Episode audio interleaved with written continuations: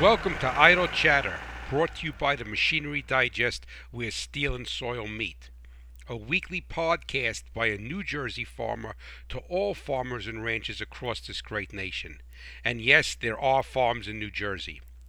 Regardless of the crop you grow or the livestock you raise, we all have one thing in common agriculture runs on passion, sweat, tears, and machinery, and that is why the Machinery Digest exists a no nonsense, grease under your fingernails educational website. It was created to provide a transfer of knowledge so that you can maintain, service, and most importantly, understand today's complex farm equipment. My name is Ray Bohacz and I farm too. It is time now to get under the sheet metal.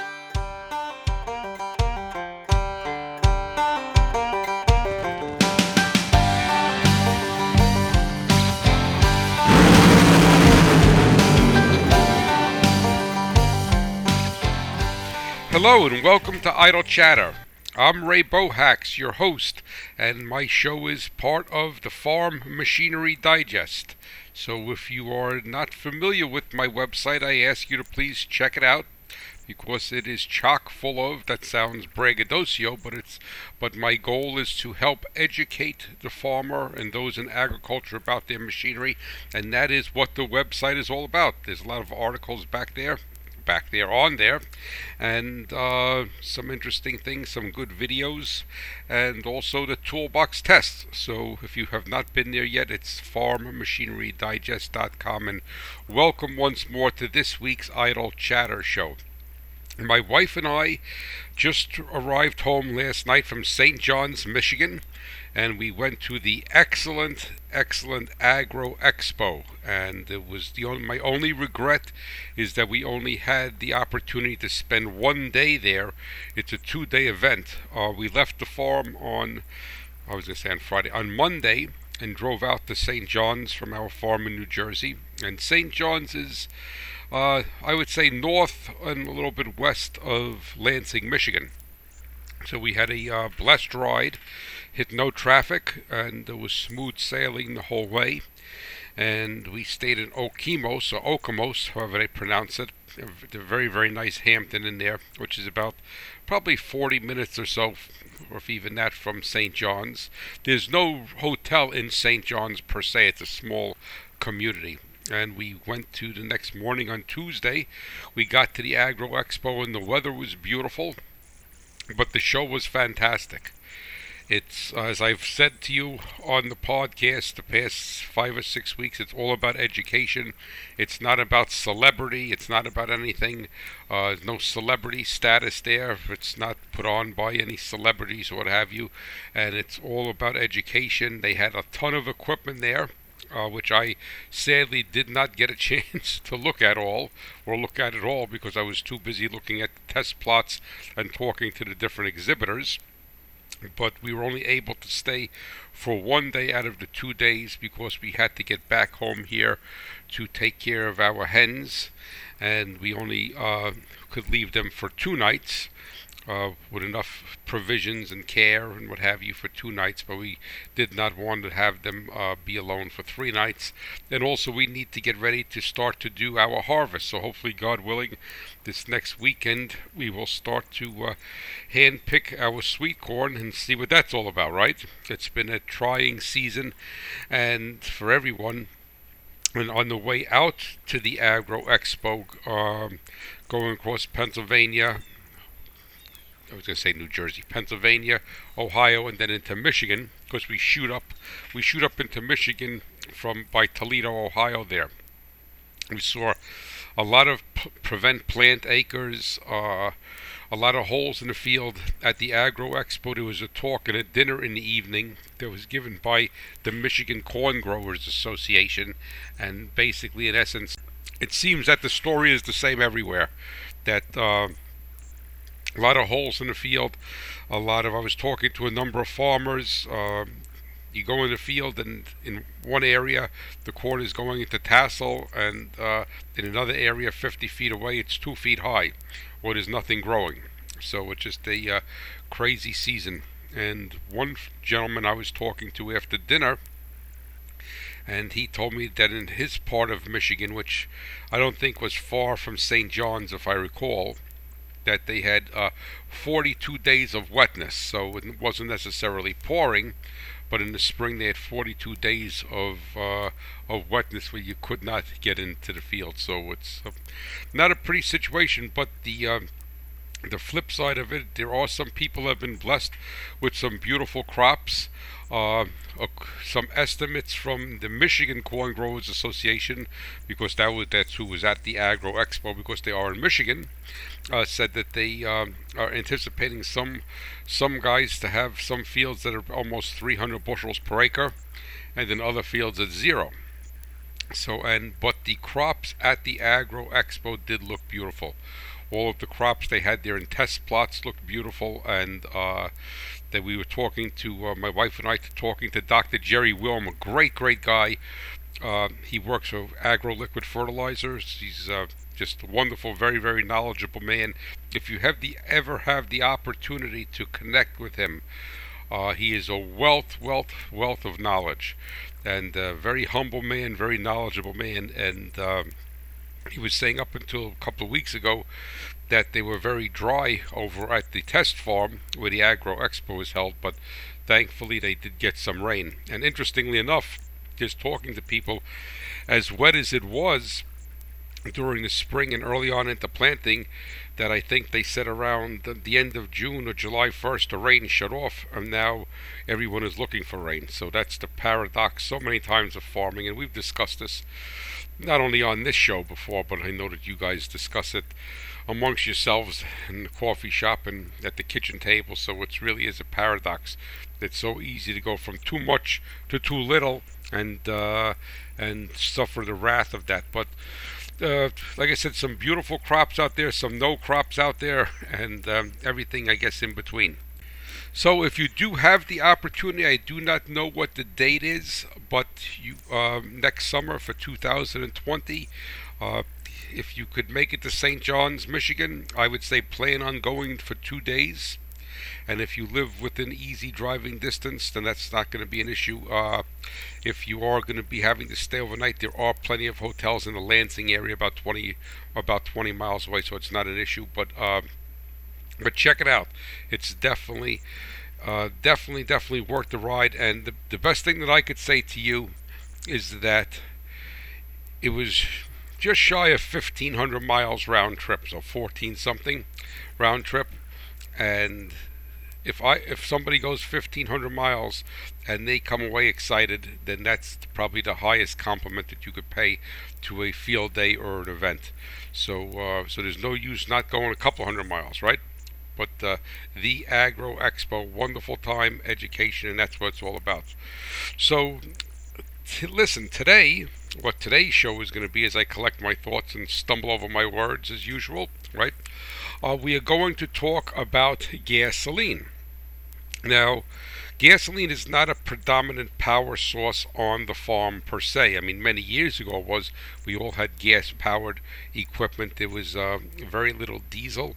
Diesel probably did not start to uh, make a good uh, footing in Warren County, New Jersey, probably till the uh, late uh, late 19 mid 1970s or so. I guess you know when anybody, somebody bought a new tractor, newer combine or something, obviously it was diesel from a little bit before that point. But since most farmers had older equipment here, that in the 70s they still had a lot of 1950s and 60s equipment, so gasoline was a very, very prominent power supply, a power source, energy source here in New Jersey. And today, on most farms, you will find some gasoline. You find gasoline-powered trucks. You'll find uh, UTVs or ATVs. You may, may find uh, gasoline-powered irrigation pumps or uh, welders or or gensets or what have you. So gasoline is here to stay. Uh, will we will we ever go back to a gasoline combine? I doubt it. But you know we could talk about that at the end because there are some possibilities of doing things like that. Maybe not so much a combine, but maybe a tractor. So I think it's well time that we had an understanding of gasoline. So I ask you to please have patience with me so that I can explain in simplistic terms what every farmer needs to know about gasoline. And we did a show a while back about ethanol and E85 and ethanol blends in gasoline. This is not going to be that show. This is not going to be a repetition of that. What we're going to talk about is gasoline in its in its purest sense, E0, and the dynamics of the gasoline do not change much at all, or if anything, once you start to blend some ethanol in. So if you got the E85, then some of the dynamics change, but E10 or E15 is really not going to change any of the dynamics that I am going to be discussing today. So we are going to be talking about what you need to understand about gasoline. So I had the opportunity about, oh, let's say, geez, sadly, it was about 20 years ago when I was doing work for Hot Rod Magazine to do an in depth story about gasoline for Hot Rod Magazine. And it, it wasn't about race gas, it was about gasoline in general. And a lot of people have a misconception about race gasoline. A race gasoline, people think that it's very high octane, and in most instances it is. But you need to understand what the definition of octane is. And octane is the fuel's ability ability to resist combustion from pressure or heat and wait for an arcing of the spark plug to ignite. So it's going to be able to it's go, not it is not going to auto ignite through pressure or heat or both but wait for an arcing of the spark plug. So the higher the octane rating of a gasoline is means in sim, in very simple terms. I'm I'm not making it simplistic. It's very simple. It means it has the ability it has the ability to withstand more pressure and more heat before auto igniting. So if you have a 90 octane gasoline versus a 80 octane gasoline, the 90 octane gasoline is going to be able to withstand more pressure or heat before auto combusting. And that's all it means. It has nothing to do with its energy content, its power, or what have you. Now, with the race gasoline, and I'm just telling you this because I don't want you to be led astray, because I said I did this for Hot Rod Magazine, where I had got a wonderful education uh, about gasoline working with the Texaco Research Laboratory in Beacon, New York. But um, race gasoline, though it is high octane, because of the compression ratio that a race engine has, but the most important element of race gasoline. And keep in mind, not all race gasolines have very high octane.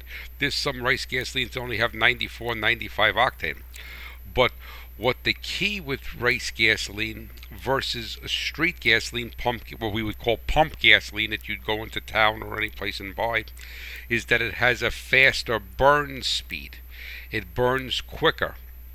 Most street gasolines have a maximum engine RPM uh, for the burn speed to keep up with to be about 3,500 RPM. That is not to be confused that the engine cannot go above 3,500 RPM. But what happens is that the flame speed, the rate that the fu- that the fuel burns, is maxed out at 3,000, approximately 3,500, 3,600 RPM, is maxed out and then after that, even though the engine can go faster, you're having a decreased amount of burns. You have to put more fuel in because it's all not going to burn. So it's something called stoichiometric, which is the ideal air fuel ratio for the greatest release of chemical energy from the gasoline. So a race gasoline has a very fast burn speed and allows for you for a stoichiometric or a higher energy conversion from chemical to mechanical energy conversion to to occur above 3500 3600 rpm and as an aside to this if you look at most small engines that are gasoline powered most like a Briggs and Stratton gas engine, Tecumseh, whatever on a lawnmower, if you look, most of them are set to run at about 35 to 3600 RPM. And one of the uh, one of the reasons why they're set to run at 30, so say 3600 RPM, is so that they could design the carburetor and the intake manifold and the camshaft for the most efficiency at that RPM, which is the maximum burn speed of pump gasoline that it'll run. So, so the efficiency of the engine. So that little Briggs and Stratton engine, the little air-cooled engine, runs the most efficiently at 3,600 RPM because it's bringing all the sweet spots together. It's taking, it's maximizing the burn speed, the the the, the peak burn speed of the fuel, and then it has an intake manifold, a carburetor, and a camshaft design that is optimized at that engine speed. So it all comes together. Whereas an engine in a pickup truck is a transient engine. It could go to 6,000 RPM or it could be at idle at 600 RPM.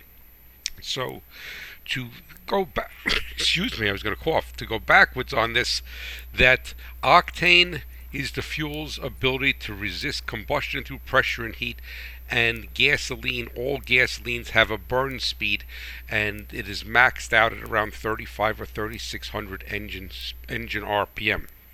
Now, there is the, the big question that people have if you're a coffee shop talking, all guys sitting around in the coffee shop in the morning talking. The, one of the big things that always comes up is there is there a difference in gasoline, different brands of gasoline. So let's say if you have three stations in town, and I'm not going to name any brands, but if you have three stations in town, is there a difference between brand A, brand B, and brand C?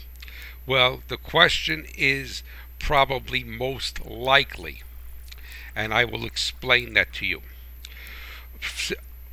Gasoline is a refined product, and there is not a refinery on every street corner. So, with certain areas of the country, certain towns, certain uh, certain parts of a state will traditionally get gasoline from one source, one depot, and lots of times it's sourced from a a one refinery. It may not be because they may put it through a pipeline.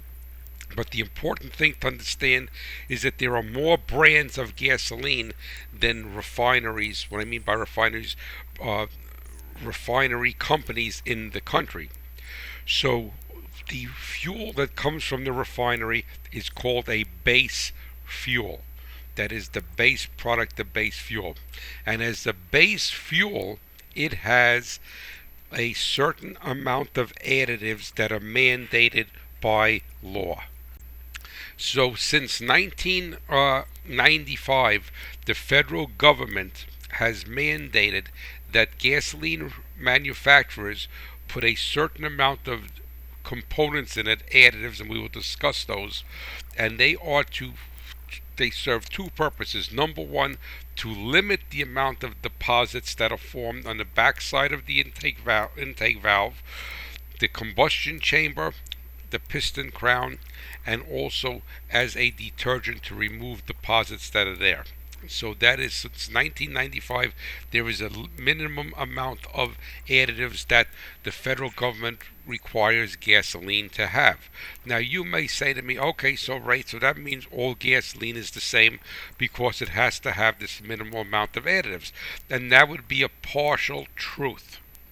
Right now, since about 2004, what came what the industry came out is what's called top tier gasolines. Now, top tier gasolines are brands that put more additives in than the government mandates. So if you have a base fuel, it has an it has a government mandated additive package. If you have a top tier gasoline, and there are a number of you could Google and look up top tier gasoline, and they'll tell you what brands are top tier, and they have an additional a supplemental additive package. So like if it was so let's say it's not a one-to-one comparison, but let's say you're looking at a pre-emerge herbicide, right? You could have one mode of action, two modes of action, three modes of action, right? So, for instance, I use Acuron on my farm from Syngenta. So I believe that's group 5, group 15, and group 27. So there are three modes of action for to, to as a pre-emergence weed killer in that product. Now you could have a pre-emergence weed killer or pre-emerge or pre as we would call it for slang, right? That only has a group 5 or maybe only has a group 15, or maybe only has a group 27. So when you're buying, so the base fuel that comes from the refinery is going to have one group of additives in it, and these additives are mandated by the federal government to limit the amount of deposit creation inside the engine and also to have some level of detergent to clean deposits that are there.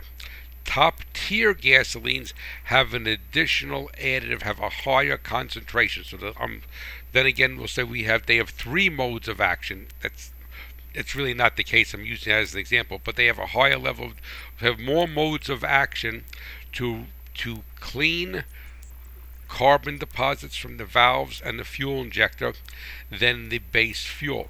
But now, another aspect of gasoline is that when you are buying, let's say, let's say there's three brands. So let's say there's a Speedway. Uh, I'm trying to think of brands that would be more out in the Corn Belt and other parts of the country than, than here in New Jersey. So let's say you have a Speedway, you have a Conoco or Conoco, I, I pronounce it Conoco, I think it's Conoco, and let's say you have Exxon, all right? So you have those three brands. So those may or may not be top tier brands. If they're not top tier brands, the fuel they get from the refinery has the minimum additive package. Now, one brand, let's say Speedway says, we want to put we want to meet the top tier standard, so we're going to put more detergent in our gasoline. And I'm using the term detergent, but it also has to do with the chemical composition, so it has less of a propensity to build deposits. So we're going to put detergent in the gasoline, and we're going to have this other chemical that has less of a propensity to build carbon deposits on the injector. So now that so the so that could make it a top tier gasoline based upon its specifications. But what truly makes a gasoline brand specific is the additive package that that refiner that or that manufacturer that marketer wants to put in. So they can buy the base fuel and then they put their additive package in. If you're buying a no name brand Ray's gas, it probably just has the minimum additive package required by government. But you could buy you could buy a name brand fuel and that product may have may be top tier or may not, but it may have additional additives for it could have additional detergent it could have a, a, a, better cold start performance. It could have better hot handling performance. There's a whole bunch of different areas in gasoline. So the problem being is that as a consumer, you do not know everything that makes that gasoline brand specific. But the take home message here is that the additive package, and this additive package is put into the base fuel that historically comes through a pipeline the base fuel put in at the depot that is going to put the fuel into the truck and then bring it to the gas station in town. So, in essence, like for, in, here in in in, in Boga, Bogota, New Jersey, is a big fuel depot. So the truck goes there from the pipeline and it's filled up with base fuel. And then just like you would mix something in a sprayer tank, different when we mix tank partners, right? You may put Acuron uh, I may put some, some glyphosate in with that. I may put some boron in with that, what have you. I may put some uh, N in with that. So it's tank mix partners. So the base fuel is going into the tanker truck, and then that brand's additive package is being introduced into that base fuel, and it's being mixed up as the gasoline goes into the truck, tanker truck, and as that truck is driving and sloshing it around. So to make this simple, when you are buying a branded gasoline, you are buying the additive package. You are not buying the base fuel. The base fuel, in most instances, will probably become it probably will be the same base fuel, uh, and it may have come from the same refiner. Right, so the additive package. So why is this imp- why is it important to buy gasoline with a more intense additive package, be it top tier or not top tier, but with more additives because those additives, like tanks mix partners, or if like if I put if I put a pint of atrazine in with my Acuron, um, you know, I will say we're heating it up. We're heating up that Acuron. We're, we're, we're, making it more effective. Its efficacy is going to be improved. Well, the efficacy of gasoline is the combustion event. So if you have fuel with more additives in it, it may it the, you have a potential of having a more efficient combustion event, not the event that's right happening right then, but by keeping the engine cleaner or removing deposits or better cold start performance or what have you. So that is why I always like to try to buy a name brand gasoline. And a good indicator of this would be for you is that if the company brags about something at their pump, or if they advertise in a magazine, for instance, like that happens with diesel fuel. So I just got the latest issue of um, Successful Farming when I was away, and Cenex, which is a great company. I have no no associate with them whatsoever. Great company, right? Cenex is, is talking about, I believe, their Ruby Red diesel fuel, which has a higher level of additives in it than base diesel fuel. Same thing happens in diesel fuel, but it's not regulated to the extent that it is with gasoline.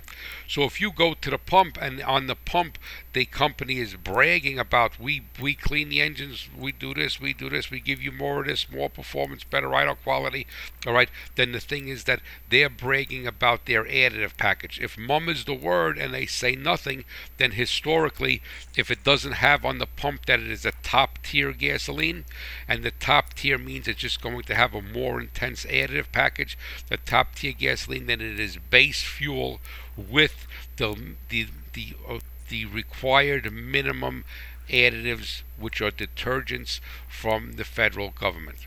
So that doesn't mean it's bad. That doesn't mean it's bad, but what will happen with gasoline is that on any engine, and specifically on a smaller engine like you have on a sea tender, a lawn tractor, a ATV, a UTV that goes through a lot of short duty cycles, all right, is really not the most efficient type of combustion chamber design and what have you, has short running times, that those engines will have a propensity to build a lot of deposits. And once the deposits build in the engine, it's like almost like building plaque in your arteries.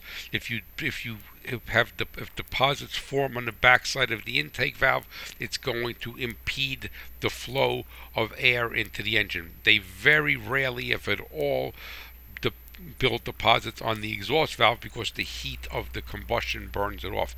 But the backside of the intake valve, because the fuel hits there before it goes into the cylinder, is a prone target for deposit formation. The piston crown is another area for deposit formation. If you build deposits on the piston crown, then what's going to happen is that it's going to impede the flame travel. It's going to, it's going to, the engine is going to have a propensity to knock or ping, and also make less power. So that is what that is two problems that you will come up with. If it's a fuel injected engine, not a carbureted engine, then what will happen is that the deposits will form on the pintle or tip of the fuel injector. The industry uses the word pintle, all right, which is the tip of the injector, and it will form on that injector, and then over time it will actually decay the metal surface of that injector and pockmark it. But prior to that happening, the, the deposits will impede the atomization process of the fuel injector, and it will not be able to atomize. Atomize meaning break the fuel into small particles and properly in the cylinder. It'll dribble it, it'll spit it, it'll shoot it to one side, it'll stay more in a liquid form, and that fuel is not going to burn. So you're going to have reduced performance, increased fuel consumption, you're going to be having deposits built the engine and the possibility of diluting the oil by washing the oil off the cylinder walls from the wetting of it with the fuel. So the gasoline is really causing all of this. So the gasoline could be your friend or your foe. So the deposits are what are going to create all of the issues, and you'll be surprised how fast deposits can build in an engine with a poor quality gasoline. And what I mean by poor quality is the fact that it does not have a a a full a, full measure of, of additives to to clean and keep clean the deposits from forming and or has an additive package that makes that fuel less prone to build deposits. See, that's where people get confused. You want to have a gasoline that is not that that is not prone to build deposits. They all build deposits because it's a hydrocarbon based fuel, but has a less of a propensity to build deposits. And you also want it to have, if those deposits start to form, to have a high level of detergent to take those deposits that are formed or are formed from other fuel usage and eliminate them and wash them away and dissolve them. What it was is it dissolves them and puts them into a form that the combustion process actually actually uh, consumes and burns up. So it's so it, that that that it's it's self cleaning with the right chemical. So basically, in essence, it's like putting a, a, a tank wash cleaner after you get done spraying that you're washing out your spray tank. That a gasoline with a high level of additives will uh, will actually remove those deposits. But the thing basically is is that those deposits form over time and they are removed over time. And it's a lot like soil health, right?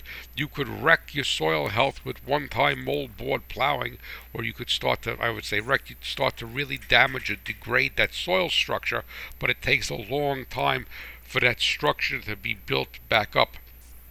So the detergent in the high in, the, in a top tier gasoline or a branded gasoline, the components in it will not one tankful of gas, contrary to what any oil company is going to tell you, is not going to erase the sins of three, four, five, six, ten, thirty thousand, forty thousand miles of a fuel that had a propensity to build a lot of deposits, or the engine had a use cycle, a duty cycle that had a propensity to build a lot of deposits. That's excessive idling, short trips, uh, um, a, lot of a lot of uh, cold starts. So they all build a lot of deposits because what happens is those areas, the intake valve, the piston crown, and the injector stay wet because the engine is not run long enough. They stay wet or damp with fuel, and there is not enough heat and velocity through there to clean them out. So they build. I mean, you could do a whole show on that. That's chemistry. And we don't need to go there. All right. So let's recap up to this point before I go on. Is that what, what if you're buying an unbranded fuel or if you're buying an, a, fuel that doesn't brag we'll say that about it it's most likely not a top tier fuel. So that means that fuel has the minimum amount of additives that are required by law okay? It's not a bad fuel and i'll talk about towards the end of the show how you can address that all right, it's not a bad fuel. When you buy a branded fuel, depending upon the brand, all right, depending on the brand, it could be a top tier, which means that it has, in simplistic terms, more detergent in it, right? Or it could be a fuel that has a pro, uh, has less of a propensity through its chemical composition to build deposits and also have more of a detergent in it.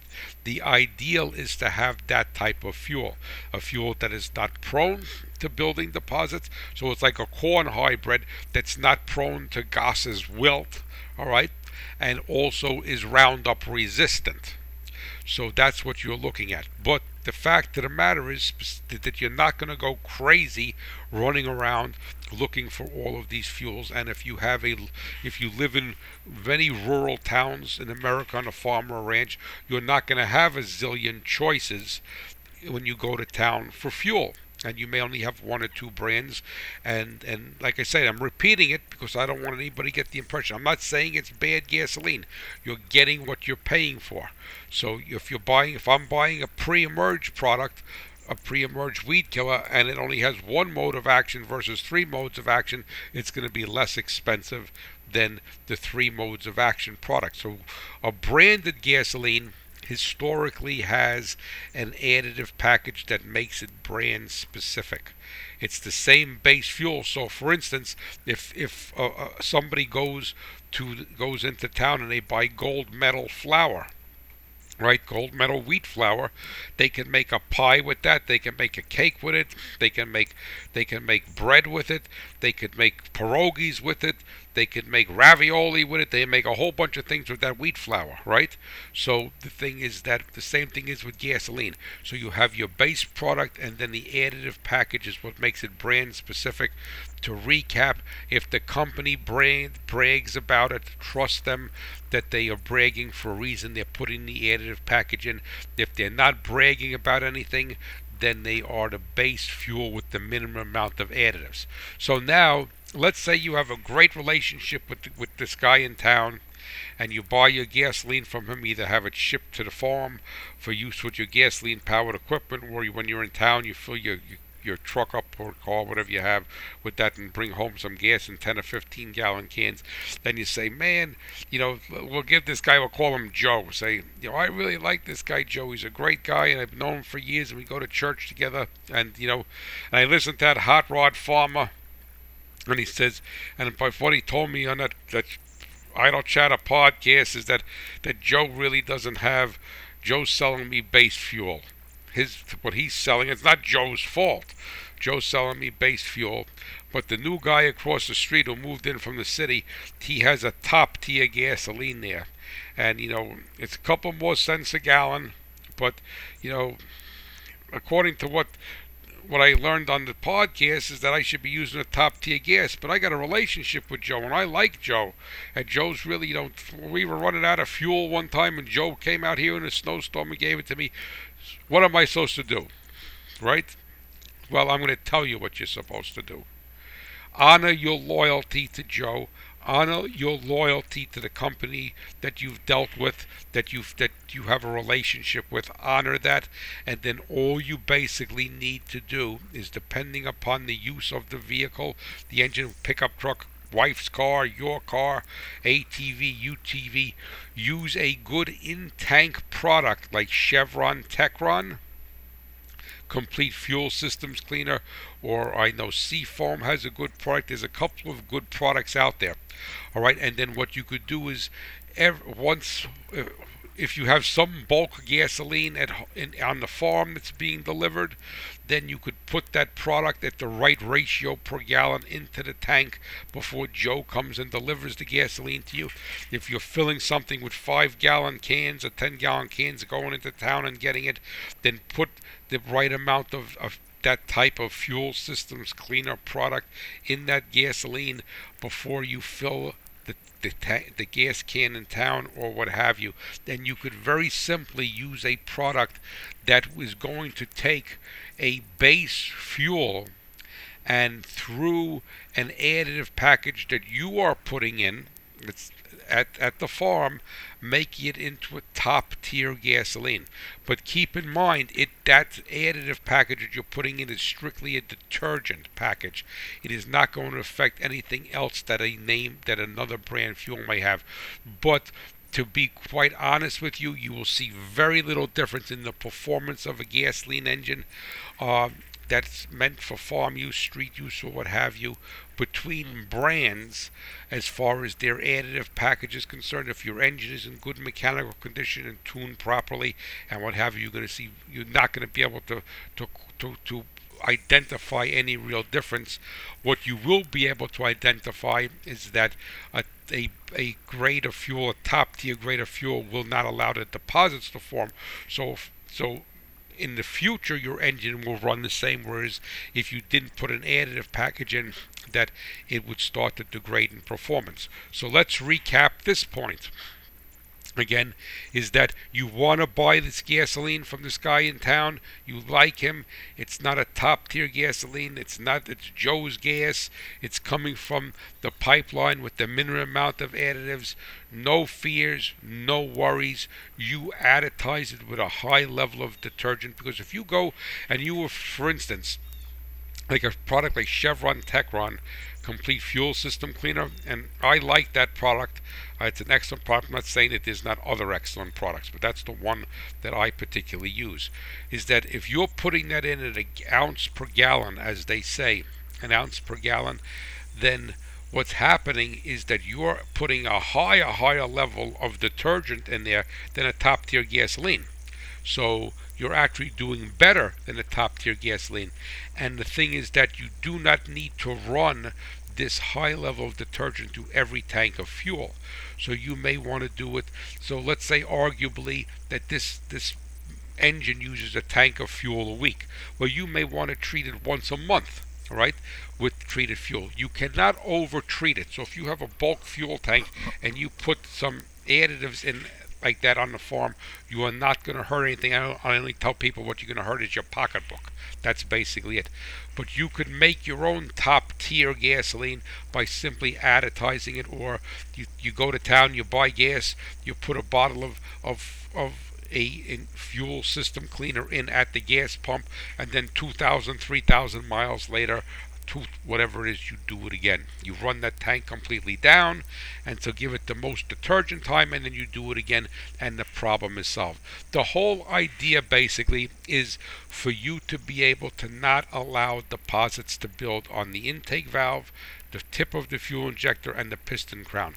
However, you accomplish that, the top tier gasoline allows that person to not have to do anything but just pull up to that pump and it's going to have a higher level of detergent. But that level of detergent is not going to be anywhere near as strong as what you would be adding as one ounce per gallon with a uh, on the farm or at the gas station, whatever additive that you're putting in.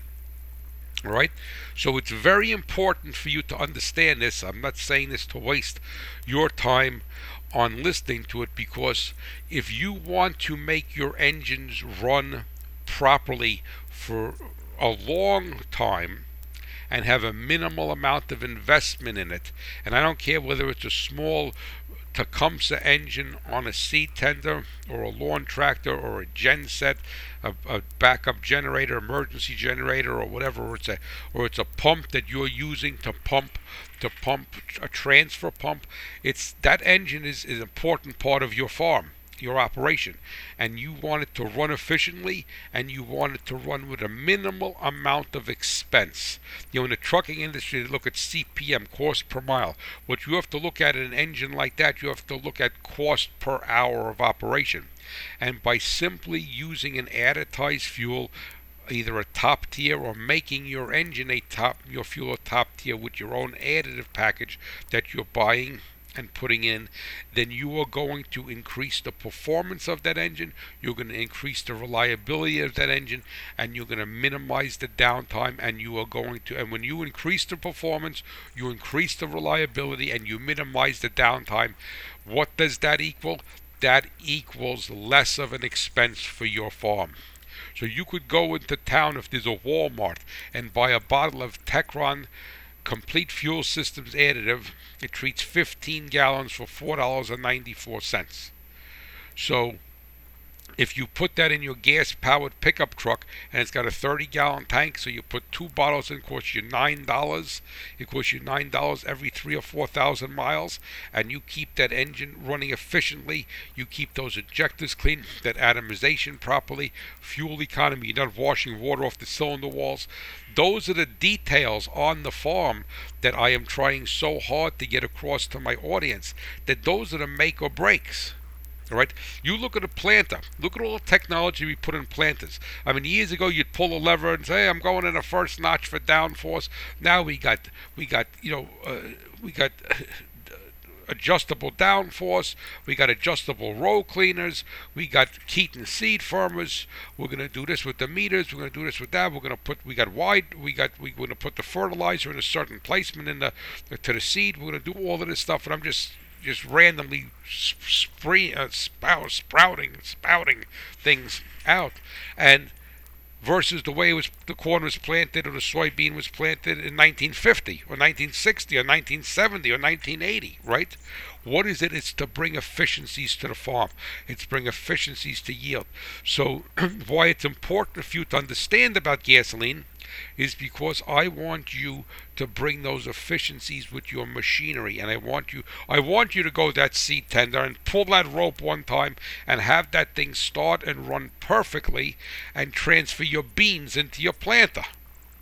I don't want you there pulling the rope, cursing like hell. The thing is bucking, running, stalling. Surgeons got no power. You put a load on it. I want you to not have to put fuel, gasoline fuel injectors in your gasoline-powered fuel truck, uh, pickup truck. I don't want you to have to spend unnecessary dollars on repairing your wife's car because of a fuel-related issue that you could have totally, totally eliminated. Never would have come on the radar for uh, for maybe fifteen dollars a year, twenty dollars a year in additives, or buying a top tier gasoline in town. So it's very, very important because keep in mind, and I'm drilling this into you, that all those expenses erode your profit on the farm. And and and we don't want the profits eroded by things that we can control. And you could certainly control the amount of deposits that the gasoline you are using are forming inside your engine and taking away life from that engine. So think of it of the inverse of building organic matter. We don't want deposits. Deposits or weeds in a crop. We don't want weeds in our crop. We want a clean field. And it's very simple for you to do it. And to tell you the truth, you know, you could you could swing especially with tight commodity prices and the way the markets are, or what have you, you could sw- swing very easily from profit to loss. All right. So I'm not saying that your lawnmower blows up for two hundred dollars and it's going to sink the ship, but but what do you want to what do you want to blow up the lawnmower motor for? Why do you want to waste the time to go buy a new lawnmower? Why do you want to waste the time to to uh, to do all that? I would rather additize my fuel, keep it running properly, and and cut the grass and be done with it. That's two hundred dollars. I'd rather put someplace else. And you know, and most of the time, especially out in the farm, you're not just writing a check. You're inve- if it was just writing a check, it'd be one thing. I know here. I got to go here. If my wife's not home, I got to close everything up, lock the house, wash my hands, uh, maybe change my shoes. I was in a chicken coop. I got manure on them. Got to get in the car, drive to town. I get caught at the stoplight. Do this, do this, do that. They come back two hours later and I break my stride. I don't want that happening with you guys. All right, and that's why this something as simplistic of, of understanding gasoline and the, and and additizing it can make a world of difference in your operation with your gasoline motor. It's not gonna make any difference with your combine, but it's gonna make a difference with your gasoline motors. Now, there's one other thing that I want to discuss before we go into our special delivery segment. If you are very anal like I am, you track everything, you monitor everything, and and uh, you monitor everything with your equipment, your car, what have you, and everyone has noticed over time that we'll take a we'll take a car, car, pickup truck, whatever. In other words, a road vehicle, not a piece of farm equipment, not an ATV, a UTV, or or or, or a transfer pump, what have you. But everyone has noticed that with sometimes you get better fuel economy and sometimes you get worse fuel economy and you're basically driving the same route or doing the same things. Now if you said, Well I only go around town and then or I do this or I was in the city and I got worse fuel economy, that's understandable all right, because you are idling a lot. But given the same type of usage, you go to town every day for coffee, you do this, you do this like I do, all right? I'm like a rat. I do the same thing every day, go through a maze. And the fact of the matter is, you say, geez, you know, I seem to be getting less fuel economy with this tank of gas than I did before. And then I got another tank of gas that seems to be better. Am I going nuts or what have you? And then the things people talk about, they talk about the weather and they talk about the driving style. Well, if the weather's basically this more or less the same, and you're the one who's driving and you're driving the same, there's got to be a third, a missing link in that equation why the fuel economy is either better or worse with that tank of fuel. And what it has to do is with the fuel density, right? So every we spoke about the base fuel. The base fuel is the fuel with the minimum additive package. But based upon the refinery that that fuel came from, all right, the the refinery it came from, their refining process, the crude oil they used was it West Texas Intermediate, was it Canadian tar sands, was it ba- Bakken Ridge in North Dakota oil. All right, there's all different types of oils, just like there's different types of seed hybrids. All right, based upon the refining process and the crude oil that was used and the weather conditions during the refining process is that you could have not you can have you will have a variation in the energy content in the fuel and what we would call that as an engineer a low density fuel. So I could be riding, so I'm in my little Ford Fiesta, I'm going to the Agro Expo. I buy fuel in New Jersey, all right, I'm getting 48 miles per gallon. I come and now and I buy fuel in Ohio. All right, now maybe the topography has changed. I'm not going to deny that changed a little bit, all right, from the rolling hills to flatter, or maybe I get more of a headwind. And now I'm getting 46 miles per gallon instead of 48 miles per gallon if so a portion of that degradation of the fuel economy is going to come from the f- second fuel I bought had a lower energy density to it. It was less dense. It was because of the, f- the crude oil it was made from, the refining process, and the weather conditions when it was refi- refined. So you are going to see a variation in density in the gasoline and that you put in your vehicle. So you say, well, I buy all my gas from Joe, right? So we're going back to Joe, the guy we like in town, right? But you will see a variation if you track it in fuel economy, given the same weather and driving conditions, with every tank of gas or almost every tank of gas from Joe, depending upon how much gasoline he sells, I should say, from every load of gas that Joe has delivered to his station, because that came through a pipeline.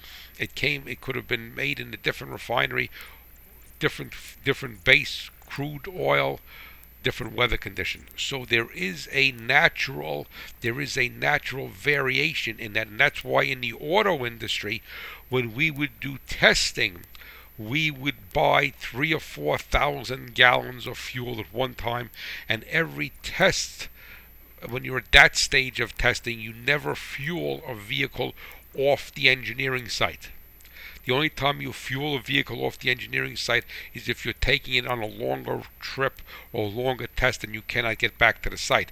So in other words, if you're if you're if you're in Detroit and you work for Ford and you're going out on the road and testing testing something, it could be testing tires, whatever. They put everything together. They test a lot of different things together at the same time. Because if they're testing, like when I worked for BMW, my my primary function was to evaluate engine and transmission calibrations.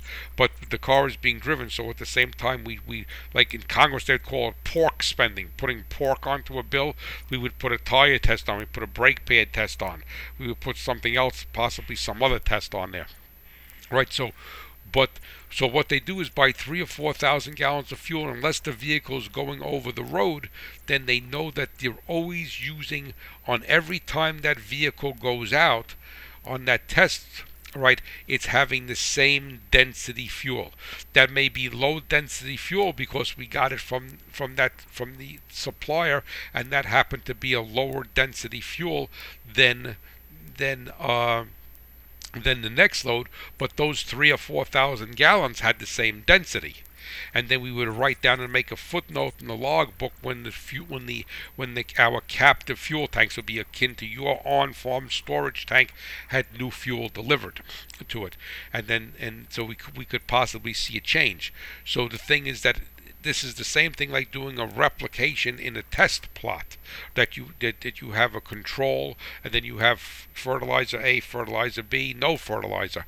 So that's what's going on. So you will see a, a natural tendency in a difference in fuel economy due to the the energy density of the fuel, which could vary by six or seven or eight percent. So you could have a load of gasoline, even though the government mandates a certain level of energy density that has 108,000 BTUs, and the next load has 121,000 BTUs. The 108,000 BTU fuel, you are not getting anywhere near the fuel economy that you did with the 121,000 BTUs. And to tell you the truth, you know, people talk about ethanol in the gasoline. Ethanol has a more constant because it's a manufactured fuel, not a refined fuel. It has a more it has it has a very constant energy density per load than it done gasoline does. Gasoline lots of times is all over the map. And if you get to a winter blend of gasoline, they put some products in it that actually decrease the energy density more. So the thing is that if you were wondering why you get better fuel economy on this tank or worse fuel economy on that tank, all right, and the driving conditions and the weather conditions are basically the same or close enough to being the same, that's not going to make that much of a difference, then that is the energy density of the fuel. And you may find that how the fuel that our friend Joe gets in town, right? May always be high density fuel because he may be getting it from a local refiner or, or, or what have you. So, uh, or he may, Joe, Joe may be getting always low density fuel, and if you go to the guy across town, you're getting two more miles per gallon or three more miles per gallon. So that is something to keep keep in mind. So we'll recap quickly before we go to special delivery. All right. Octane is the fuel's ability to resist combustion through pressure and heat. It has no ability to make power as long as the engine does not have what is called an abnormal combustion event, a rogue flame front, because the gas auto ignited. Forget about forget about forget about octane. All right. Forget about octane. All right. When you're buying a fuel, the base fuel has the minimum amount of additives this thing of detergent that is required by law to remove deposits from the pintle of the injector, the intake backside of the intake valve and the combustion chamber. When you buy a top tier gasoline, it has more detergent in it than the government says is the minimum, so that will help to keep the end those components cleaner inside. When you buy a branded fuel, you are buying their additive package their additive package and if they brag about it then it's something good. If they don't brag about it then you're probably just paying more for the name. Whatever that name happen may happen to be if they're not bragging about their additive package or saying that it's a top tier fuel. If you're not buying a top tier fuel you could because you like the guy you're buying it from in town and what have you for whatever it's convenient you're not going 50 miles to another station additize your fuel and you could additize it right in the tank of the vehicle or the piece of equipment use a, a product that has uh, multiple modes of action as it, it needs to be a complete fuel system cleaner it needs to clean the injector the backside of the intake valve, and the combustion chamber. Three modes of action, like with herbicide. Three different groups of action, because just like there's three different groups, my my Acuron is 5, 15, group 27. There's a different mode of action for to clean the injector, the backside of the valve, and then the piston crown because the temperature changes as it goes through there.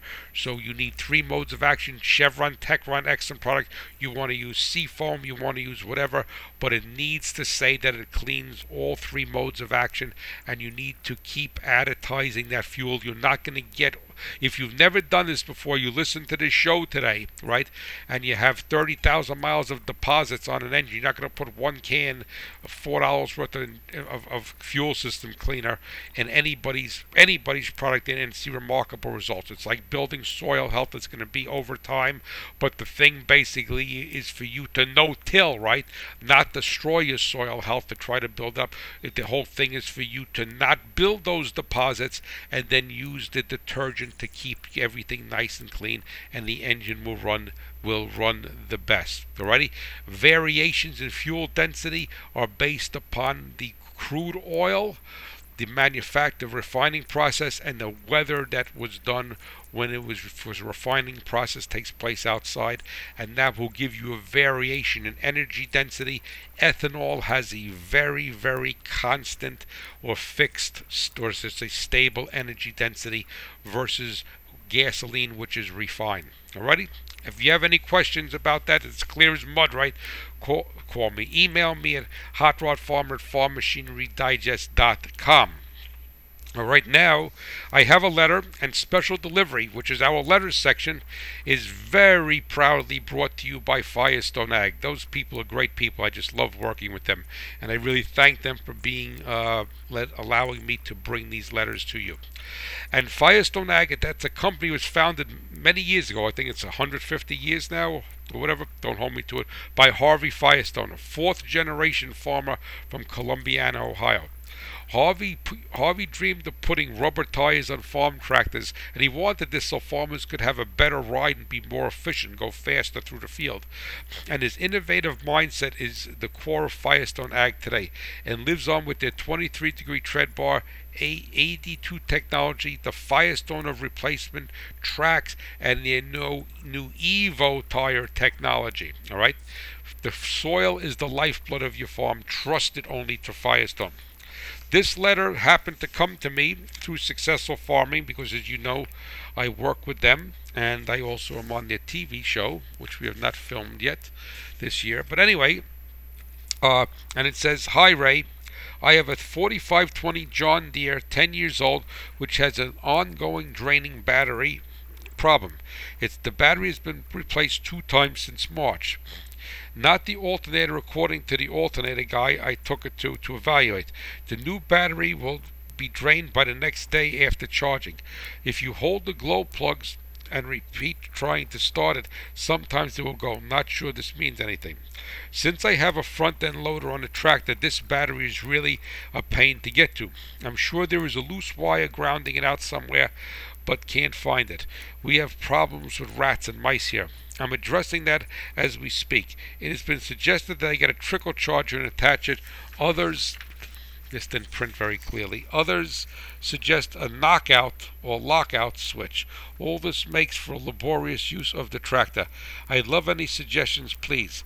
And it's Muff and says, Yes, I am a small female farmer. So we have a, a female farmer here. Well, basically, Muff, thank you for contacting me. And what you need to do is you have to determine why, where the drain is. It's very simple, and this if you're killing a battery, it's being drained, something is not shutting off, or you have a bad diode in the alternator. She claims the alternator guy checked that, but whatever. Very, very simple. I may have gone over this before in the show. Disconnect the battery ground cable and then take a test light and hook it in series between the battery negative terminal on the on the battery and the battery ground cable. All right. So if the light lights up, then there is a drain where obvious there is because the battery is going dead in two days. So that light will be illuminated when there is a drain. Then what you do is you go around and start unplugging things until that light goes off. You may unplug a relay. One of the things I would I kind of question the alternator man's diagnostics. So what you want to do is unplug the, the, the wire from the alternator, not that goes to the battery, but there's going to be a plug on an alternator, and you unplug that and see if the light goes out. If the light goes out, it has a bad diode. You'll go to the different relays. If there's a glow plug relay, you unplug that relay. If you go to anything that could be turned on that has a relay in it or some sort of switch. So I mean, if it was the light switch, you would see the lights on, so you don't have to bother to do that. You just apply a little, a little common sense to it. But the key to find the ground is you hook. I'll repeat: hook a test light in series, means in connection, in line with the negative battery terminal on the battery and the battery cable. When there is a, dra- a, a when there is a drain, a draw on the system, the light in the test light will light up. You go around, you disconnect something, the light doesn't go out, you plug that back in. You go to the fuse panel, you pull one fuse out, did the light go out? No, put that fuse back in the same spot, and that's how you will find your drain, your drawer. It's very, very simple. I would not be surprised if it's a, a John Deere 4520, 10 years old, is not overly complicated. Electronically, I would not be surprised if the glow plug relay is staying on and powering up the glow plugs and if that is the case there's a very good chance because if you're killing the battery that quickly the glow plugs is a is a very high draw. So you're probably looking for something with a high draw and an attractor like that. That's probably what it is. And then don't be surprised if you burned out those glow plugs from them staying on all when the tractor is not being used, and this winter that you will have to put glow plugs in or it starts to get a little bit colder for it to start. So check it out. That's a draw for anything: car, truck, boat, UTV, ATV, engine on a seed tender, battery on a planter, what have you. It's a very, very simple test for a draw. So listen, thank you so much for listening. I greatly appreciate it. I'm honored to that you tune in every week or click in. And please know that the Hot Rod Farmer is pulling for you, the American farmer and rancher, and my beloved America. You have a blessed day, and I will hopefully talk to you next week.